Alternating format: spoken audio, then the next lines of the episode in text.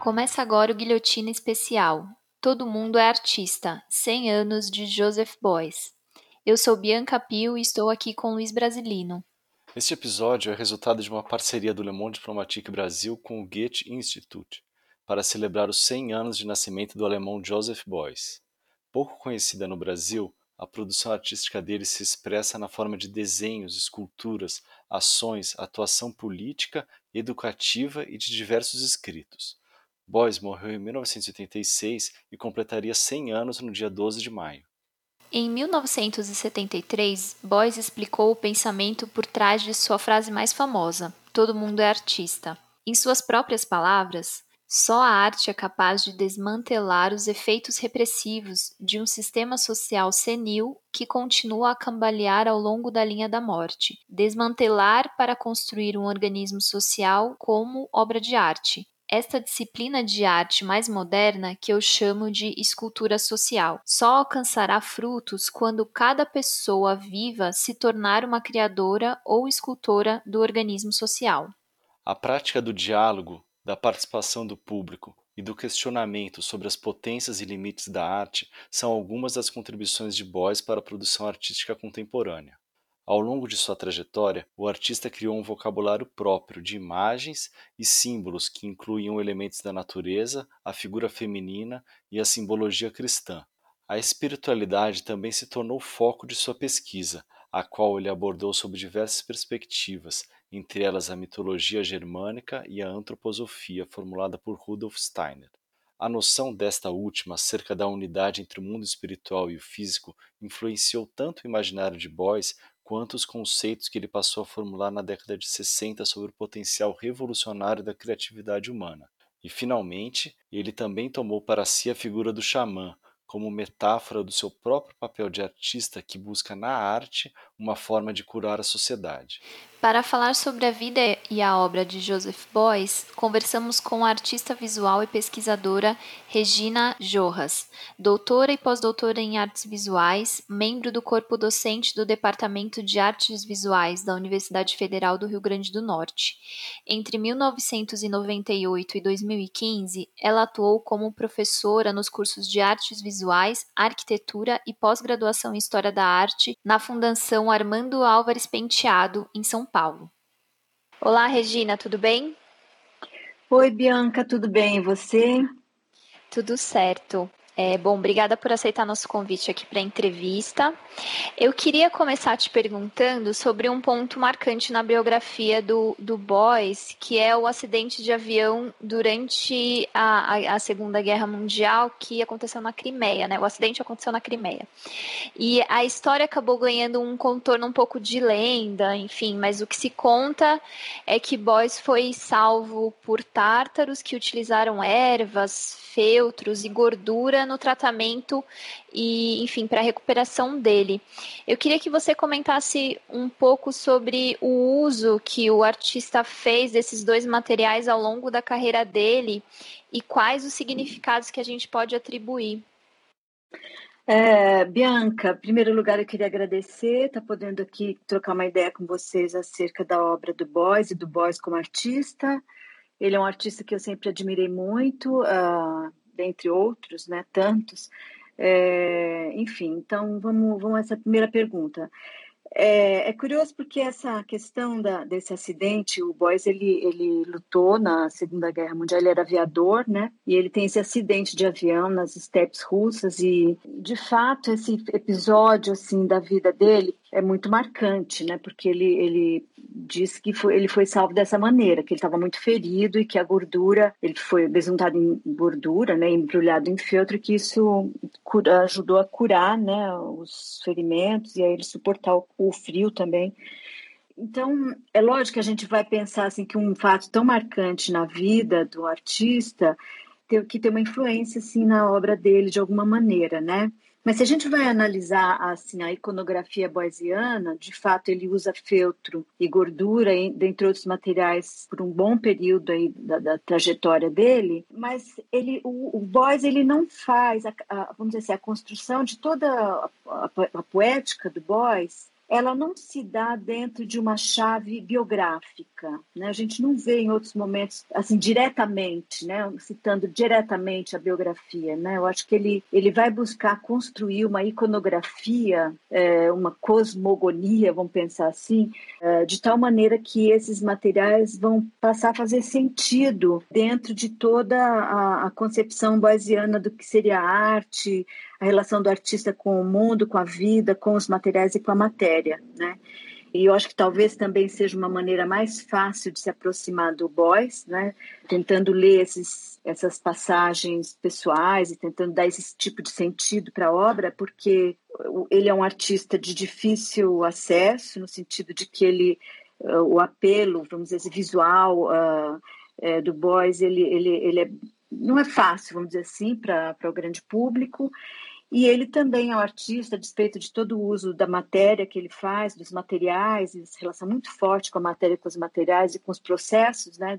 Ele é um, um artista muito conceitual, né? Então, é, a gente vai entender, portanto, o uso dessas matérias, desses materiais, dentro de uma concepção da natureza, por exemplo, né? Aí pensando no aspecto conceitual da obra dele, uma concepção da natureza assim como uma totalidade orgânica e viva em profunda conexão com o mundo espiritual, né? E aí nesse sentido a gordura e o feltro vão vão estar para Boys em relação com o que seria um elemento energético, que seria a metáfora, ou vamos dizer assim, um índice do elemento calor, né, que é o caso da gordura, e o feltro seria o elemento isolante ou conservante, né, que conservaria esse calor, essa energia, né? Então a gente vai ver como para o Boys certos arquétipos uh, vão conferir coerência para a natureza e a, e a metamorfose desses princípios, na verdade, esses esses princípios, né? Esses elementos, a transformação desses elementos diriam respeito ao princípio evolutivo da vida, né?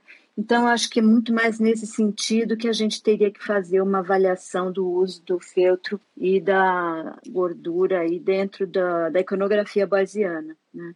Mas uhum. acho que esse sentido, que é o sentido justamente essa maneira de se aproximar, né? Acho que essa, a, a, leitura de que ele usou, ele teve essa passagem na vida dele, torna um pouco mais acessível essa chegada assim a, ao universo e a produção desse artista, né? Regina, é, antes da gente seguir falando da, da obra dele, eu queria te perguntar uma questão que é mais uma curiosidade mesmo. Que a gente, você falou, você comentou aí, ele lutou na Segunda Guerra, uhum. do lado da Alemanha, né? Eu queria saber Sim. isso. Como é que é, como é que é essa relação dele com o nazismo uhum. e como é que isso refletiu também no trabalho depois? Né? Olha, o Boys ele fez parte da juventude nazista, né? É, inclusive, em toda a bibliografia depois uh, sobre Boys, lógico que isso é mencionado, né? Mas é, não há grandes uh, passagens que vão falar sobre essa, essa experiência, essa vivência, né? Mas também a gente tem que, tem que se lembrar que a Alemanha pós-guerra, ela simplesmente eliminou, inclusive do ponto de vista das imagens, dos símbolos, de uma iconografia, ela eliminou tudo o que era símbolo que remetesse ao nazismo, que metesse aos, a, a, a, raça, raça ariana, a mesma Alemanha quanto nação, vamos, vamos dizer assim, houve uma espécie de deserto, né, assim, simbólico nesse pós-guerra, até que a Alemanha conseguisse voltar a lidar com a questão uh, do nazismo, acho que foi uma ferida aberta, né. Tanto é que é curioso, porque na obra do Boys, ele vai se formar tardiamente, lógico, porque foi no pós-guerra, né, depois da guerra que ele foi para a universidade, para a academia. E há sempre na obra do Boys, curiosamente, um sentido, e talvez a gente se remeta aí sim de volta à ideia da, desse acidente lá, né? Um sentido da ferida, da cura, da, do, né, da dor, daquilo que precisa ser curado. Né, da cura, da cicatriz, da marca e da cura, né? Então ele em alguns momentos ele vai trazer essa questão aí da cura.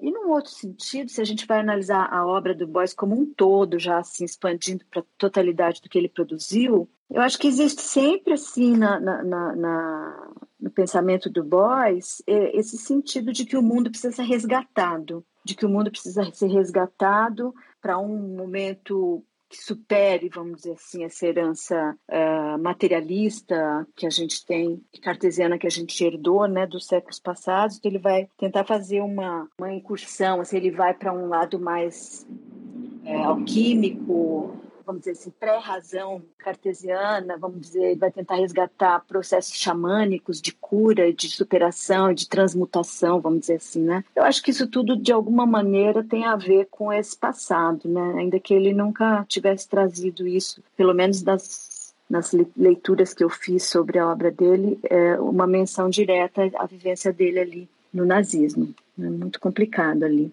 E Regina, você pode contar um pouco para a gente sobre a formação do Boys após a guerra? Você acabou de mencionar que ele foi para academia. O que, que ele foi estudar? Como é que foi a formação dele?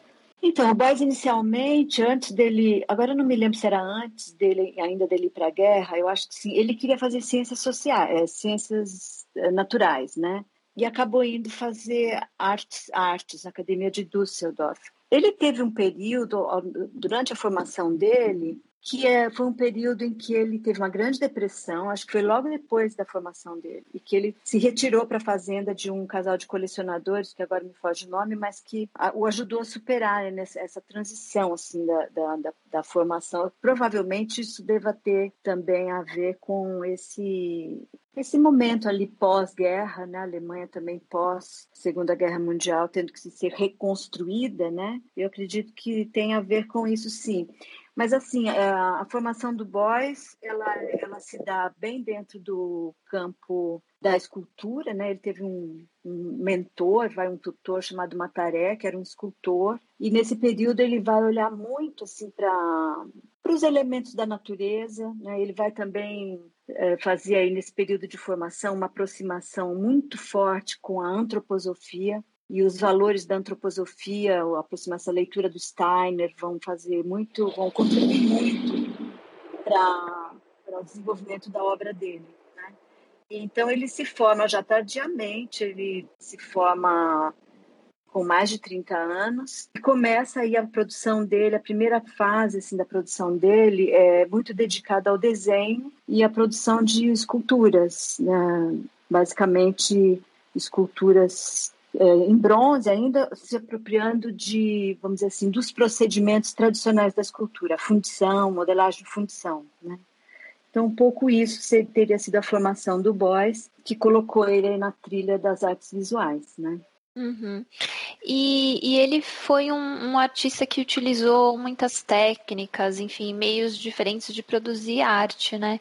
Eu queria que você comentasse um pouco se tem algum meio, né, seja performance, enfim, ou escultura que você considera que seja mais marcante na, na carreira dele.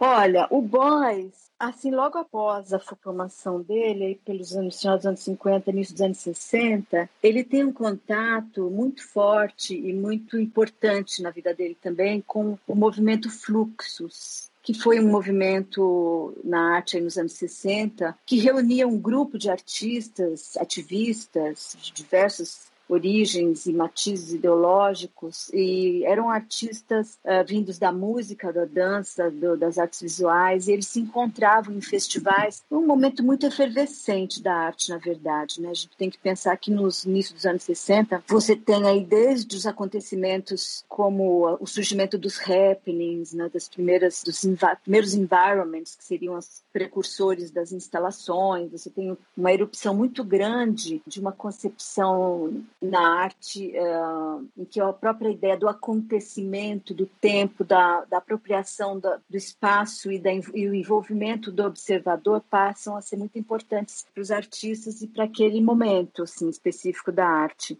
E o fluxos, é, até mesmo o nome fluxos vem um pouco daí. É, uma das questões do fluxos era pensar que essa, essa separação entre arte e vida não deveria existir. Então, é, o Fluxus propunha, num certo sentido, a fusão arte-vida, né? Que marcou profundamente, assim, a obra do Boys, né? E toda a questão aí da, da performance, como você falou, no caso do Boys, a gente não fala muito, a gente usa muito o termo performance, a gente usa mais o termo ação, né? É, as ações do Boys, porque elas não tinham, assim, narrativas pré-concebidas na forma, na forma mais, uh, vamos dizer assim, usual da performance, né? É, eram ações que envolviam uh, determinados uh, movimentos, determinadas situações com materiais, com objetos, e que, na verdade, então, acabaram influenciando toda a concepção da, de arte dele dali para frente. Na verdade, o que jogou, o que eu acho que ficou muito forte para o Boyce já desde, desde esse período, é essa relação arte-vida, essa fusão arte-vida, né? Então, eu não, eu não pensaria, assim, se fosse falar da, da obra do Boyce, é, no termo técnicas, né? Eu acho que ali, dali para frente, ele já vai se apropriando de materiais como o feltro, justamente a gordura, de uma maneira muito específica, é uma chegada nesses materiais de uma maneira muito específica, a partir de determinados conceitos, vamos dizer assim, é, que vão se tornar operacionais na obra do Boyce, então, eu diria assim, uh, não técnicas, mas sim conceitos, determinados conceitos operacionais. Né? Então, um desses conceitos que se tornaram extremamente importantes para o Boyce é o que ele chamava de Erweiterte Kunstbegriff, né? que quer dizer o conceito de arte ampliado. E, na verdade, esse conceito de arte ampliado que ele vai lançar ali meados dos anos 60 que começa com as ações dele nos materiais e nas matérias, no, com, com a gordura, ao longo da, da demarche dele, porque depois ele vai se tornar professor na própria academia, é, ele vai começar a incorporar o elemento humano também na, no, no, na questão do fazer. E ele vai a, chegar a um conceito muito interessante que é a ideia de que todo homem é um artista. Né? Então, eu acho que, do ponto de vista do que, que seria importante para o Boys e para o que ele produziu de importante dali para frente, eu diria que são esses conceitos operacionais. Então, esse do conceito ampliado de arte e, mais para frente, um que se tornou extremamente importante, que é o conceito de escultura social. Uhum. Uh, Regina, será que, para quem não conhece a obra assim, do, do Boys, você poderia é, contar, falar, contar mais ou menos como era uma delas, para ajudar a entender o que, que, quer dizer isso de dessa fusão, né, da vida e da e da arte? É, bom, pergunta difícil de responder numa resposta simples. Uhum. Mas vamos lá, é. a gente, a gente tenta. Não, porque assim, não, é, não é dizer que, uh, vamos dizer assim, não é dizer que ele tivesse feito uma obra, né, que eu pudesse mencionar uma das intervenções dele, uma ação específica, em que ele tematizasse isso, né, porque ele não está trabalhando com temas, ele não tematizava na obra dele a separação ou a fusão entre arte e vida. É o que ele fazia especificamente, né? Então, e isso foi se tornando cada vez mais claro para ele mesmo ao longo dos anos 70. Né? Eu vou te dar um exemplo: tem é, essas ações que ele fazia, que no começo ainda tinham um cunho muito metafórico, né? elas geralmente eram feitas com objetos, e ele depois transformava essas instalações, ele gerava umas vitrines onde ele guardava esses objetos. Mas tem uma ação famosa que se chama Ausfegen, que é ele varrendo uma rua chamada Karl Marx, justamente, e, e essa ação de varrer essa rua depois de uma grande manifestação que ele transforma numa ação performática. Talvez aí a gente pudesse começar a ver assim essas essas ações, essas incursões no cotidiano, na vida, é, no que ele entendia da política, né, é, que fossem dando esse sentido para a gente de como a arte e vida foram se fundindo. Mas eu posso também avançar um pouquinho te contando o seguinte, que o Boys, ele, por exemplo, né, ele passou a dar aula na universidade, na academia de Düsseldorf, nos anos 60 para 70. E o que, que acontece? A academia alemã, até hoje, ela é assim: você tem um número específico de uh, alunos que cada professor pode assumir na sua, na sua turma, na sua classe, vamos dizer assim, que seriam os orientandos desse artista professor, né? E o Boys, como ele já estava vivendo um momento da carreira dele em que ele concebia que todo homem é, devia entender a sua própria criatividade e, através dessa criatividade, transformar o mundo, ele passa a assimilar dentro da. Quando, quando existiam essas seleções, né, vamos imaginar que fosse um vestibular aqui para nós, né, só para facilitar a compreensão. Então, se tinha 500 inscritos, ele, em vez de selecionar 20, ele aceitava os 500. Né? Então, tem uma piadinha assim, o pessoal diz que na, na Alemanha, assim, de, de, dessa época, né, da geração, né, no período em que ele viveu, metade da Alemanha foi aluna do Boys, é piada, né? então essa metade que é a metade que ama o Boys e a outra metade que é a metade que odeia o Boys. Mas enfim, uh, o fato é que com isso ele foi subvertendo uh, os valores da própria academia e com isso implodindo os valores da própria instituição, né, da academia, da universidade, da educação de uma maneira geral, né, porque ele começa a questionar o que é esse sistema seletivo, ele começa a questionar o próprio sistema de uma maneira geral, né. Um exemplo desses é uma performance que ele faz, uma ação que ele faz uh, nos Estados Unidos, que é aquela ação que ele faz com um coiote, né, em que ele vai justamente viajar para os Estados Unidos aí por um período e conviver numa galeria lá em Nova York. Na verdade, a ação toda é isso: ele sai do aeroporto e vai para essa galeria onde ele fica convivendo com um coiote embrulhado num feltro por dias, né? É, e esse coiote que tem aí um significado pré-colombiano, né? Então, como se fosse a América pré-colombiana que foi destruída, né, pela civilização ocidental. E é engraçado porque, por exemplo, nessa nessa intervenção dele ali em Nova York, nos Estados Unidos, o chão da galeria era forrado com um, um jornal, se não me engano, um jornal econômico importante, que agora também não me lembro o nome. Então, era uma crítica, claro, ao sistema ali, né? Então, uh, você vê que ele começa a trazer para dentro da ação dele como artista questões que eram de ordem do mundo, de organização do mundo socioeconômico e político. Então, ele começa a, a, se avizinhar de ações ativistas, de um ativismo, vamos dizer assim, né? Ainda que ele nunca tivesse deixado toda, vamos dizer assim, o, o arcabouço conceitual e a maneira como ele produzia a obra dele. Então, nesse sentido é que ele vai, pouco a pouco, fazendo essa fusão de fato acontecer, né? De fato acontecer. É, tanto é que depois, quando nessa situação dele dentro da, da, da academia, é muito curioso porque é, ele acaba criando problema para a instituição, mas aí ele acaba se organizando com os alunos, eles fundam um, um partido estudantil dentro da academia para fazer frente àquele número clause, aquelas regras acadêmicas, e ele acaba sendo demitido. Uhum. E ele depois, como uma, vamos dizer também como uma ação é, dentro da produção artística dele, ele se lança, ele se candidata ao parlamento alemão. Mas não como uma, uma, um político, como uma pessoa que tivesse paralelamente. Não, ele entendia aquilo como uma maneira de, uma maneira de pensar e fazer arte. Né? Então, é nesse sentido aí que vai encaminhando essa aproximação entre arte e vida na obra do Beuys. Né? Uhum. Nossa, Fantástico. É, é não, deu gancho para duas questões que a gente tinha colocado, que uma delas justamente é a atuação dele como professor, que esse papel de professor acabou, enfim, como você acabou de, de mostrar, transpondo um pouco, né, a ação dele enquanto professor também fazia parte da, da performance, não performance que não é correto, mas enfim, a ação dele enquanto professor também estava fazendo parte da, da arte dele, né, e aí tem uma uhum. frase dele que ele fala, é, ser professor é o meu maior trabalho de arte, então uhum. eu queria que você comentasse um pouco a centralidade desse papel de professor para ele.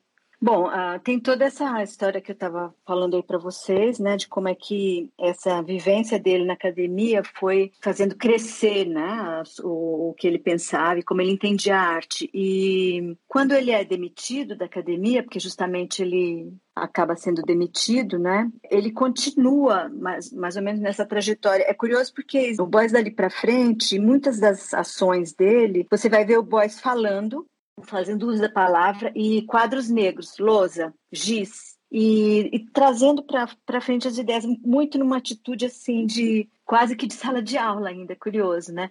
Mas de fato a questão da educação ela começa a se tornar fundamental para o Boyce no sentido de da compreensão dele da arte, porque ele ele começa a pensar que o papel verdadeiro da arte é transformar o mundo, né? Esse papel é, de transformação, de resgate, de construção de uma sociedade justa, equânime, né? É, e ele começa a pensar que é somente através da, da compreensão de cada um de nós que nós somos criativos e criadores é que cada um de nós teria a capacidade de transformar o mundo ao nosso redor, né? Então ele ele ele vai tão fundo assim nesse pensamento que ele funda mais para frente uma ele chama de Universidade Internacional Livre, que é a Freie Internationale Universität, né? É, e a ideia dessa universidade é que justamente ela acolheria todas as pessoas interessadas em, em, ser, em, fazer arte, em estar próximo desses pensamentos dele, né, dessa, dessas proposições. Ele dizia, por exemplo, que ele achava que todo mundo, todas as formações, todo mundo que se formasse, vamos pensar assim, para ser advogado, ou para ser médico, ou para ser dona de casa, precisavam ter primeiro uma formação como artista, porque a pessoa precisava compreender que ela era capaz de criar e transformar ao seu redor para poder fazer bem aquilo que ela quisesse fazer. Então, se ela fosse escolher ser mãe, né, depois é, e criar filhos, por filhos no mundo e criar esses filhos, que ela precisava ter essa compreensão dela como um ser criador capaz de é, alterar o seu entorno, né? Então é um pouco por aí que essa questão do boys educador ela ela vai ser fundamental na parte, vamos dizer assim, na, na, na atuação dele na fase tardia, assim, do meio para para o final assim da, da, da, produção e da ação do Boyd assim no meio da, da arte, né? E aí também é, acho que ele vai estar tá, essa, essa esse pensamento do Boys educador vai estar tá muito perto também desse outro conceito operacional que o Boys traz, que é super importante, que é o de escultura social, né? Então é um pouco nesse sentido assim, ele vai pensar, vamos imaginar se traduzindo em miúdos, né?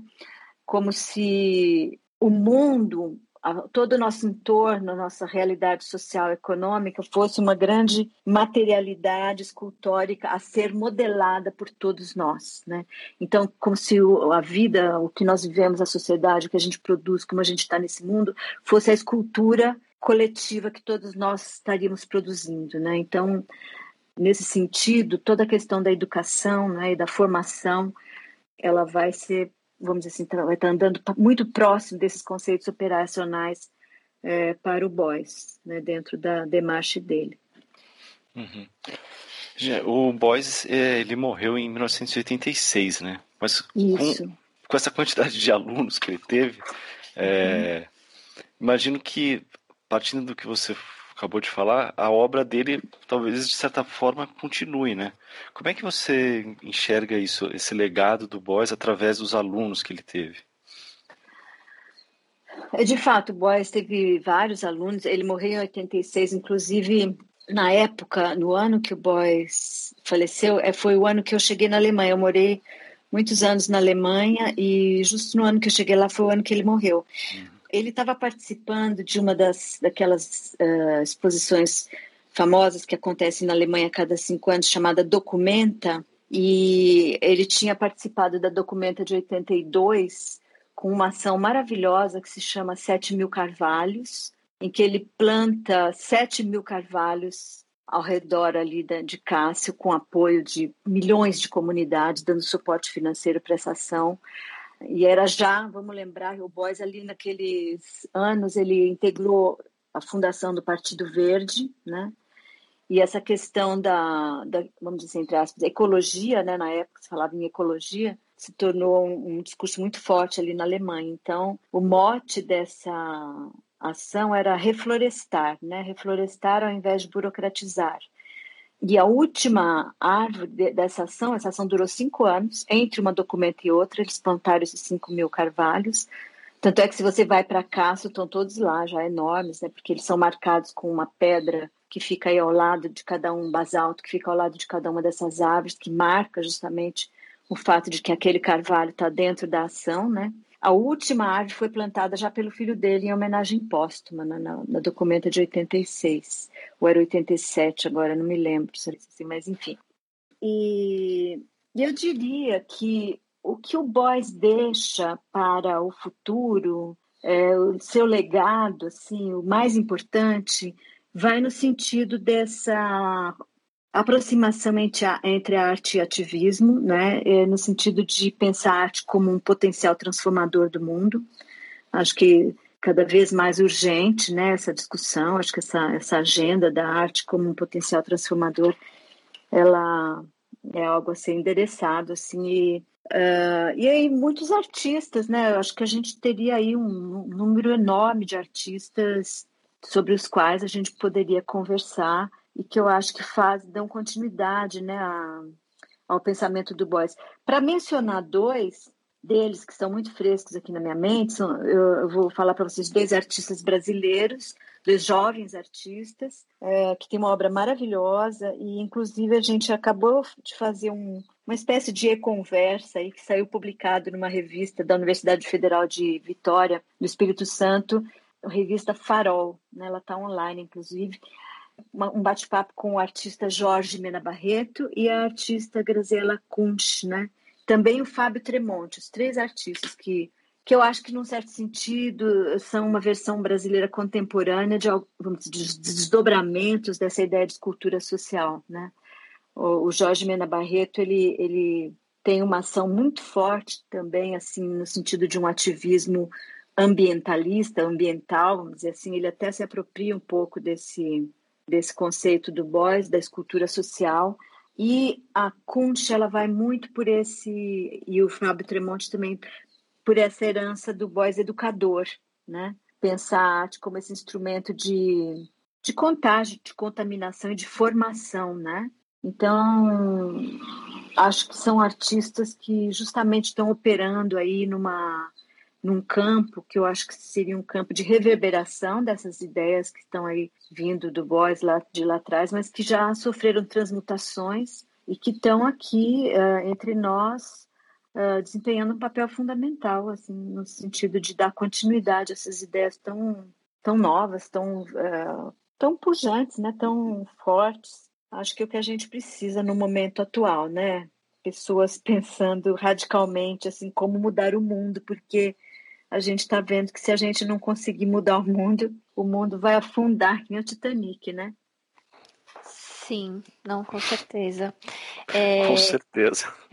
Regina, a gente queria muito te agradecer pelas, por essa conversa. Foi muito bacana conversar com você, porque para gente que não entende do tema, que está valendo coisas, ajudou muito a compreender vários, é, vários, vários pontos. Você foi muito didática, então super obrigada pelo seu tempo aqui para conversar com a gente. Olha, é, eu espero não, não ter sido muito confusa aí nas minhas, uh, na minha fala. O Boys, de fato, é um artista bem complexo, assim, e, mas eu acho assim, como toda arte, né, a gente tem que, sabe, tem uma imagem, só para talvez para me aproximar de certas, certas audiências, né? Que eu adoro usar com os meus alunos. Tem uma imagem que eu adoro de um filme, eu falo sempre desses filmes que eu assistia muito com os meus filhos, aquele filme Homens de Preto. Vocês assistiram? Sim. Sim, sim. Hum, tá. Tem uma cena do Homens de Preto que eles estão correndo atrás da galáxia, né? E aí tem um, um ETzinho lá que morre, tem toda uma história do gato, desse ET que está na mesa de uma legista. Não sei se vocês lembram uhum. dessa passagem e que ela descobre, ela, ela, ela pega uma bolinha de gude que está assim na coleira do gato e ela olha para essa bolinha de gude e quando ela olha bem mesmo para a bolinha de gude, ela descobre uma galáxia dentro da bolinha de gude, né?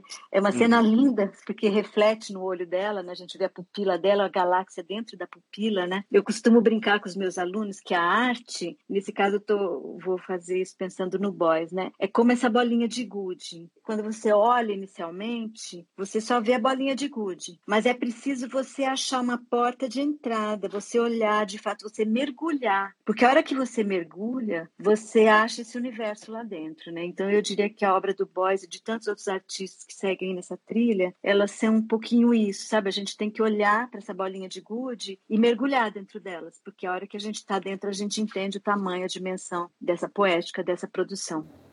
Yeah, yeah, yeah, yeah, yeah. Le, le, le, le, le. Ya, ya, ya, ya, ya. Boyce dizia que sua maior obra de arte era ser professor, e foi enquanto lecionava na Academia de Arte de Düsseldorf, na segunda metade da década de 1960, que o artista articulou a criação de diversas organizações políticas, como o Partido dos Estudantes Alemães, a Organização para a Democracia Direta por Plebiscito e a Universidade Livre Internacional, escola alternativa que buscava aplicar a todos os campos do trabalho humano os princípios de criatividade, geralmente reservados aos artistas. Recebemos agora Dália Rosenthal, artista visual, pesquisadora, educadora e docente do Departamento de Artes Plásticas da Escola de Comunicação e Artes da USP. Dália é graduada em licenciatura em Artes Visuais, mestra em História da Arte e doutora em Poéticas Visuais pela Unicamp, com a dissertação O Elemento Material na obra de Joseph Beuys e a tese Do Interno no Tempo. Oi, Dália, tudo bem? Bem-vinda ao nosso episódio especial sobre Beuys. Oi, Luiz. Oi, Bianca. Boa tarde. Obrigada pelo convite. Bom, a, a gente, para produzir esse roteiro e fazer essa conversa com a Dália, a gente se baseou no artigo que ela produziu chamado Joseph Beuys, O Elemento Material como Agente Social. Esse artigo faz, foi baseado em um capítulo da sua dissertação, né, Dália? Você podia contar para gente? Sim, sim. É, esse artigo ele foi escrito com base no capítulo 5 e 6, né, na verdade nos capítulos 5 e 6 da minha dissertação de mestrado, que é, é, se chama O Elemento Material na obra de Joseph Beuys, que foi defendida em 2002 na Unicamp e teve o apoio da FAPESP. E esse artigo ele foi publicado né, na revista Ars, no número 18, para quem quiser buscar também, que é a revista do programa de pós-graduação em artes da ECA USP. Então, para as pessoas que quiserem se aprofundar, podem buscar tanto o artigo como a dissertação. Maravilha, a gente vai deixar os links na descrição do episódio. Bom, a gente queria começar te perguntando que a partir da década de 1970, o Boys passou a direcionar mais seu trabalho para atividades educativas e políticas, aí um pouco entre aspas, porque não quer dizer que o que ele tenha feito antes não seja também, mas como foi essa virada na carreira dele, Dália? É, o movimento Fluxos foi determinante para esse direcionamento? Bom, Segundo é, os autores que eu pesquisei, né, porque toda a minha fala aqui ela vai ser baseada na minha interpretação né, de toda essa bibliografia que eu, que eu li, que eu estudei também na viagem que fiz à Alemanha para conhecer os trabalhos do Beuys. E, então eu vou falar muito a partir dos principais autores que estão lá na dissertação né, que é a Lucrézia Durini, a Caroline Tisda, o Gotts Adriani, o Winfred Cornitz, Karen Thomas, Karen Kuoni, a Mônica Gonzalez, a Anne Seymour e Iris Betts. Tem outras bibliografias também, mas eu acho bacana citar os autores que a gente estudou, porque isso já traz uma ideia de conjunto, né, que é o que o Boyce coloca. Quer dizer, a gente não pensa sozinho, a gente pensa sozinho, mas a partir de um conjunto de pensamentos que já estão, que já foram compartilhados, né? Então, é, eu acho interessante a gente compreender também a pesquisa, uma pesquisa a partir desse desse diálogo entre diferentes pensadores. Né? Então, esses são os principais autores, e eu estou colocando isso porque, como aqui a gente vai. Eu vou também ler algumas falas do Boyce para poder trazer um pouco é, a palavra dele né, aqui, junto para esse diálogo. São sempre falas que tiveram uma tradução livre, mas a partir de obras escritas por esses e outros autores. Então, voltando à sua pergunta principal, né? Eu acho difícil na obra do Boys a gente falar em virada. Eu acho que todo o trabalho do, do, do ele é processual. Então, a gente tem um artista que vai crescendo, né, que vai se transformando durante a sua carreira e amadurecendo as ideias que estão lá, né, como você colocou, não quer dizer que elas não estavam antes, desde o princípio, mas que essas ideias vão se tornando adultas, né, para serem compartilhadas e seguirem com as suas próprias pernas pelo mundo. Então, eu acho que o Boys ele passa pelo Fluxus como um momento de formação. Né? Então, é um momento de formação e de expressão no, no qual ele está experimentando né, e percebendo que o trabalho de arte ele pode se, é, se, se organizar de diferentes maneiras, né? E também em diálogo, como tinha no fluxo, com as artes dramáticas, com a música, né, a própria ideia de performance, os elementos é, em cena, né, são todos, é, vamos dizer assim, inícios de uma atuação que estaria presente em toda a obra do Boyce, mas que naquele momento do Fluxus elas estavam sendo experimentadas, né, justo também pelo caráter experimental do próprio Fluxus. Então, acredito que sim, que o Fluxus tenha uma participação nessa, nessa na obra do Boyce, né? Então, nesse processo que ele vai viver de transformação durante a sua trajetória e em determinado momento, né, ele, ele começa a perceber que o trabalho precisava se expandir. Então, essa é, ideia de escultura ou a teoria da escultura e depois da plástica social, ela precisa acontecer não só de, de uma forma na forma de uma representação a partir de trabalhos que representam ideias, mas também numa apresentação. Né? Então, as ideias se tornando concretas e vivas no mundo, a partir de diferentes pessoas pensando juntas. Então, ele impulsiona uma ideia.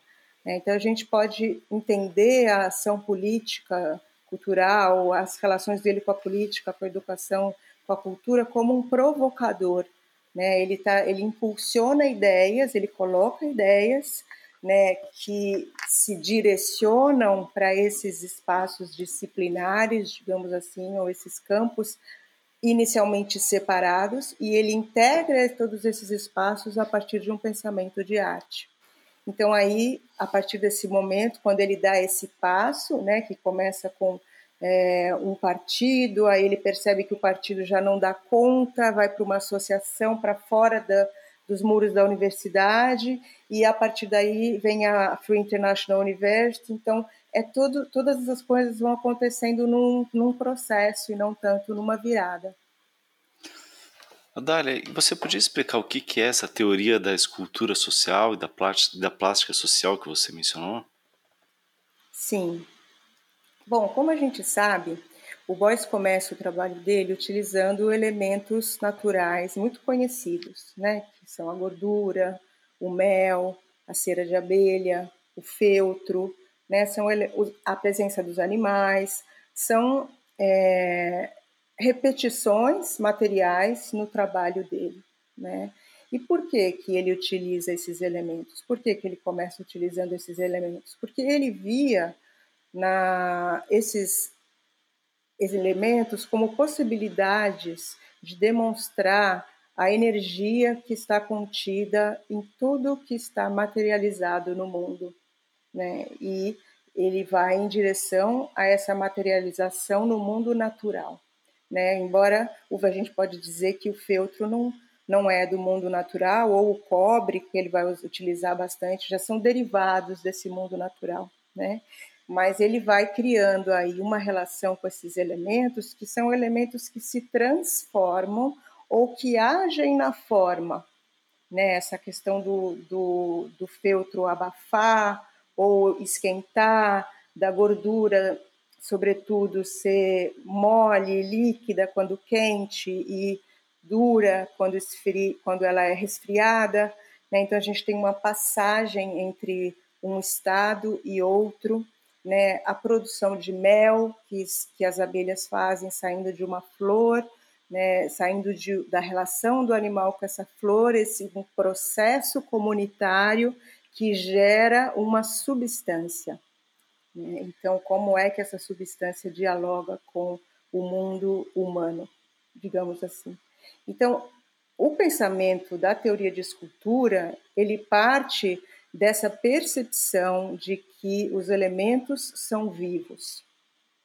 Todos os elementos são vivos. E se todos os elementos são vivos, tudo que é formado por esses elementos, seja da ordem diretamente natural ou aquilo que foi é, de um processamento desse natural, como a gente vê o cobre, ele utiliza o feltro, como eu citei, né, também é, são é, elementos que carregam essa energia e que estão se transformando e que estão vivos. O mesmo aconteceria com o pensamento humano.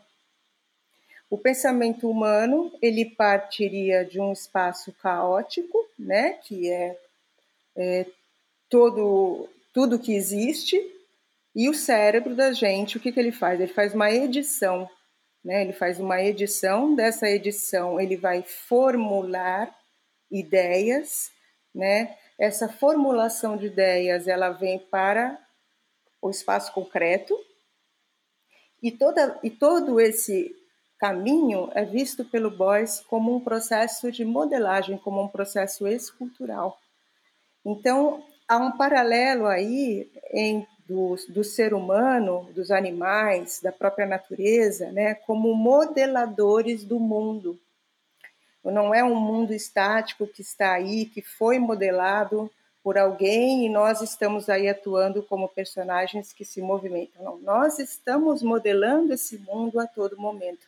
E é daí que vem a frase dele de todo ser humano é um artista. Né? Então, a, a teoria da escultura se dirige para o sentido da organização social. Então, toda organização social, cultura, política, educação, passam a ser compreendidos como um processo de escultura, porque elas foram modeladas em determinado momento por alguém ou por um grupo e aí elas foram concretizadas. Por isso que eu coloquei no início que é bacana citar os autores, bacana citar onde esse texto está, porque você, eu estou recorrendo a elementos que o próprio Boyce coloca, né? Que todo esse processo foi modelado e está sendo o tempo inteiro remodelado, né? Por, um, por uma nova pessoa, um novo criador ou novos criadores. Então, nesse sentido, seriam esculturas, esculturas sociais, por serem maleáveis e moldáveis o tempo inteiro pelo ser humano e pelo pensamento humano. É um conceito ampliado de arte, é preciso entender uhum. esse conceito ampliado de arte né, para conseguir entender essa teoria da escultura. Ela não está no objeto. O objeto faz parte de um grande processo que pode resultar em um objeto ou em um ministério, em uma escola, né, em, uma, em, um, em um projeto comunitário, também são vistos como é, propostas artísticas, como Sim. objetos de arte, entre aspas. É. Independente da intenção, né? Do, do autor, né? Ou da autora. A intenção é muito importante. Hum. A intenção ela é vista como um, um disparador que também a gente encontra nos textos como um desejo, como uma vontade. Então, a intenção ela é importante porque ela, é claro que pode, que sim, às vezes acontece de algo ser criado não conscientemente intencional, mas já havia um processo, se foi criado é porque havia um processo ainda que não não fosse exatamente racional e consciente como a gente conhece. Mas o Boyce coloca a intenção como lugar do sujeito.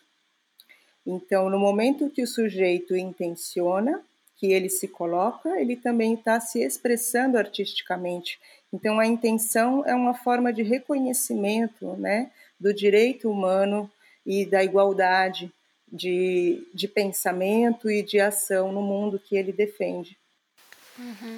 Então, as iniciativas políticas do BOIS, né, seja, enfim, participar da criação de um partido, plantar 5 mil, enfim, árvores, etc., fazem parte dessa formação da ideia de escultura social que você estava explicando agora, né? Exatamente, exatamente.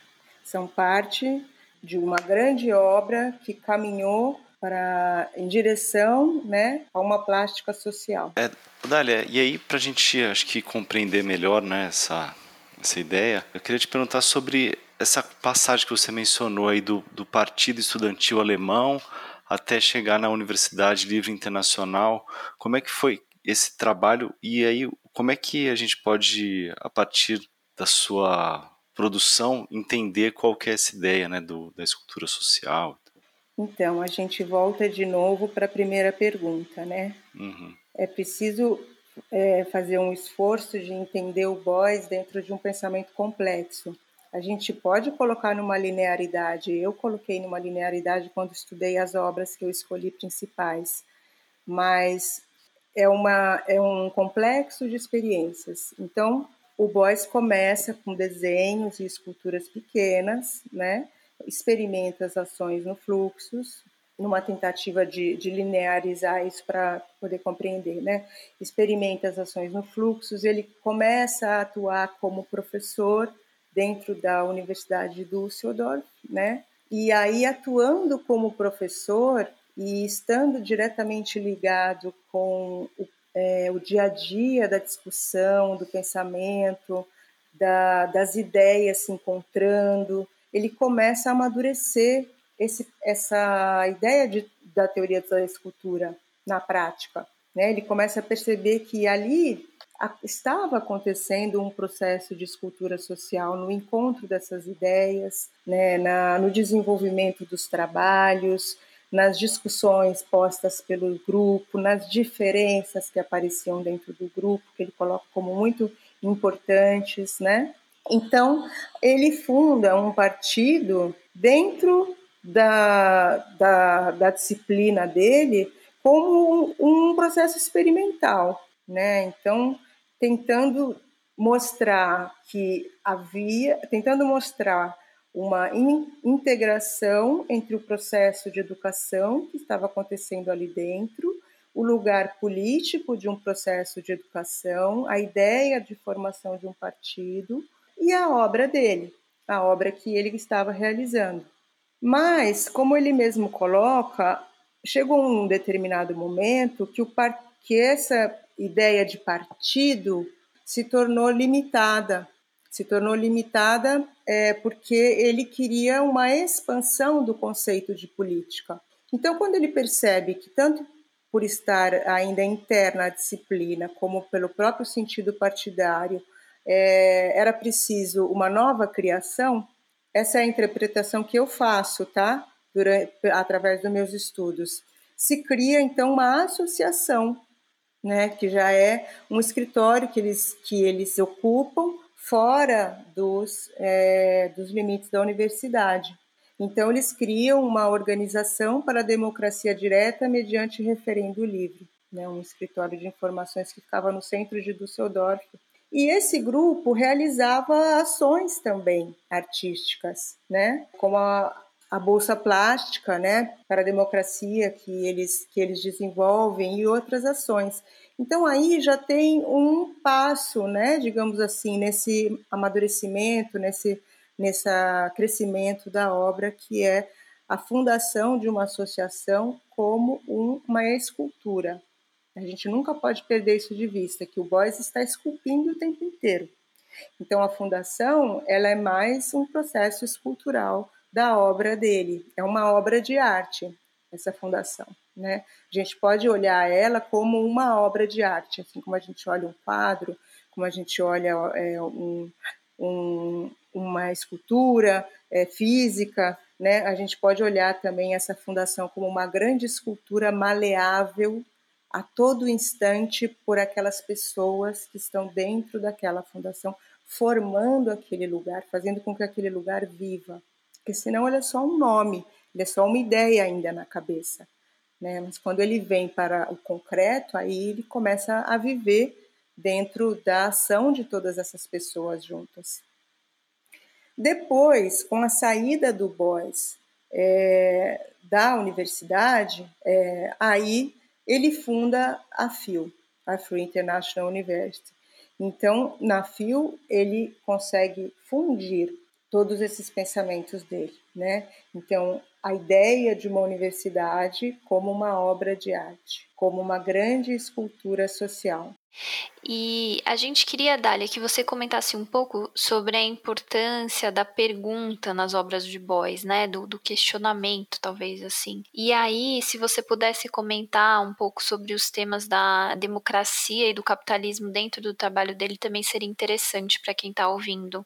Bom, o Boys era um comunicador, né? A gente não pode perder isso de vista também. A questão da comunicação era muito importante no trabalho dele. A palavra como um elemento que comunica, mas também comunicações que podem acontecer de forma é, silenciosa, como o que acontecia quando ele trazia animais, vivos ou mortos, para dentro dos seus trabalhos. Né? Falando também dessa outra comunicação além, vida, além da vida, ou além dessa vida que a gente conhece, né? recorrendo ao, ao que a Mônica Gonzalez coloca, que é a ideia de transubstanciação né? entre vida e morte na obra do Boyce. Então, a pergunta ela surge dentro dessa perspectiva do complexo. Né? As perguntas que ele coloca entram dentro desse corpo de comunicação que ele cria, seja com frases como todo ser humano é um artista, arte igual a criatividade que é igual a liberdade humana, e sobre criatividade é igual a capital, né? e outras é, frases que ele repete durante a vida, assim como ele repete os elementos materiais que ele utiliza ele também recorre à pergunta. Mas é a pergunta como uma provocação da pessoa, em primeiro lugar, da pessoa para com a própria pessoa. Né? Então, a própria pessoa se perguntar: o que é o pensamento? O que é o pensamento para mim? Como eu vejo o pensamento? O que é o pensamento? O que é o pensar? O que é a liberdade? O que é, e aí nesse sentido, o que é a democracia? Vivemos uma democracia? Estamos numa democracia? Como eu estou localizado nessa democracia ou não? Né? Como ele coloca também que quando ele está criando a, a teoria da escultura, ele pensa nessa pergunta: mas o que é a escultura? Diz que quando ele geralmente pergunta para as pessoas o que é escultura e a resposta é que escultura é escultura. E ele diz: não, não pode ser que escultura é escultura. É preciso avançar. Então, o que é a escultura? E nesse sentido, tudo. O que é, é, como eu coloquei, a liberdade, o pensamento, a igualdade. O que são essas palavras? Como eu me coloco com elas, como eu respondo a elas e como eu estou no mundo com elas. Qual é o lugar dessas palavras? Então, é esse questionamento do que está vivo e do que está morto. Por isso que é a ideia de transubstanciação da Mônica Gonzalez, né? O que está vivo nas palavras e o que está morto nas palavras? O que ainda vive? É, é possível reviver palavras, né? Então a gente chega na questão da democracia e do capitalismo, né, que vocês colocaram, que foram muito muito colocados pelo Boys em vários trabalhos, né?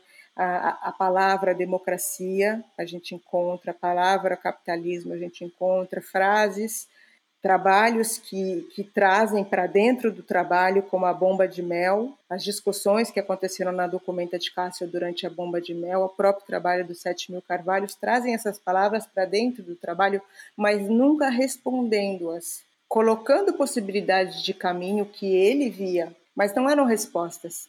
Eram possibilidades que vinham da pergunta que ele fez: mas o que é a democracia? O que é o capitalismo? Mas ele relançava essas perguntas para aquelas pessoas, para que cada um se perguntasse o que é a democracia, o que é o capitalismo. Estamos vivendo uma democracia? Sim, não. Se não, como podemos vivê-la? Queremos vivê-la? O que é o capitalismo? Estamos de acordo com o capitalismo? Sim, não. O que podemos fazer? Então, é essa fé também, né? Fé, não gosto, é uma palavra que às vezes não é muito bem compreendida, mas digamos assim, é um trabalho que tem muita esperança, eu acho, do Boys, porque ele sempre coloca a possibilidade de transformação e de renovação. Então, a palavra democracia e capitalismo, essas palavras são colocadas num sentido de reflexão, mas também de renovação, de possibilidade de renovação a todo instante. Dália, e aqui antes da gente encerrar, eu queria te perguntar o que, que você sugere para quem está ouvindo agora o nosso podcast e gostaria de conhecer melhor a obra do Boyce. Como que faz? Na época que eu escrevi a minha dissertação, não tinham tantos trabalhos em português. Na verdade, tinham muito poucos, né? Por isso a minha intenção de trazer um trabalho assim panorâmico, mas com esse foco no material. Mas hoje em dia tem muitos trabalhos já que estudam o BOIS, né, dissertações é, de, é, de mestrado, teses de doutorado, artigos, projetos né, de artistas que têm o BOIS como uma referência, né, todo esse movimento que a gente tem hoje da cooperação nas artes, da participação, da, de muitos artistas in, é, indo para a direção da criação de projetos educacionais como obra, né? Tem o Boys como uma referência. Ele é uma referência para toda para todas as gerações posteriores, né, que, que vieram. E a, a gente ainda está estudando e compreendendo. Eu acho que isso que é, é bonito e interessante na, na obra do Boys, né? Como ela é atual, por exemplo, nesse momento que a gente está vivendo agora de, de pandemia.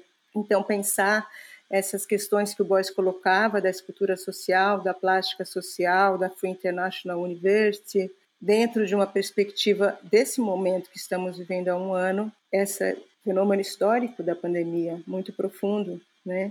Então, se renova, eu acho, quando a gente lê o Boyce, tudo se renova a partir da ótica de hoje. Então, eu recomendaria isso, que buscasse as teses e dissertações que existem em português, né? E é, as pessoas que lerem em alemão ou inglês podem buscar os livros do Boyce, que também existem muitos livros já publicados, né, sobre a obra dele. E, e aí eu acho que é um trabalho mesmo é, de formiguinha, sabe? De ir compreendendo o trabalho do Boyce, de ir lendo, de ir se ambientando, né? De ir refletindo a partir de cada trabalho que for conhecendo, de cada tese que for é, lendo, dissertação, não e ir caminhando devagar mas tentando deixar que todo esse conhecimento vá também se sedimentando, né, e, e movendo adentro, porque eu acho que Boys é isso, né? Ele é um trabalho que nos move, que nos tira da, de zonas de conforto e que busca um movimento, que a gente se mova, né? Como ele fala, movimento e diálogo, movimento e diálogo, diálogo entre ideias diferentes e movimento entre ação e pensamento todo instante, né? Recorrendo a tudo que a gente tem, né? desde a memória até é, o, o que eu tenho aqui hoje no dia, o meu trabalho, o que eu vou fazer. Então é isso que eu recomendo, que busque bibliografia, mas que também viva essa bibliografia, viva cada um desses, desses momentos né, que for descobrindo dentro da obra do Borges. Maravilha, Dália. É, super obrigado por ter aceitado o nosso convite e conversar com a gente. Tenho certeza que quem está ouvindo ficou bem instigado a ir atrás desses pensamentos do Boys, enfim, não só da obra dele, mas do quanto tem de atual né, nas questões que ele trouxe, que está reverberando até hoje. Super obrigada. Não, eu que agradeço o convite de vocês, a oportunidade de estar compartilhando esse estudo que que é muito importante, né, para mim, para todo o meu trabalho também. E eu tentei aqui, né, colocar as coisas realmente de uma forma que pudessem, é, como você até usou a palavra didática, né, e, e eu acho que sim, eu acho que a minha intenção é poder criar um espaço de aproximação com a obra dele, né, para que mais pessoas possam conhecer, possam se interessar e possam ir atrás de estudar esse artista que eu acho que tem uma contribuição enorme para a arte contemporânea. Para conhecer melhor a vida, a obra e as repercussões do trabalho de Joseph Beuys, visite a página do Goethe Institute na internet. Este episódio é uma parceria do Le Monde Diplomatique com o Goethe Institute. A produção, o roteiro e a apresentação foram de Bianca Pio e Luiz Brasilino. Apoio de Samantha Prado, e edição Débora Pio. Todo mundo é artista. Wir wollen Sonne statt Regen. Ohne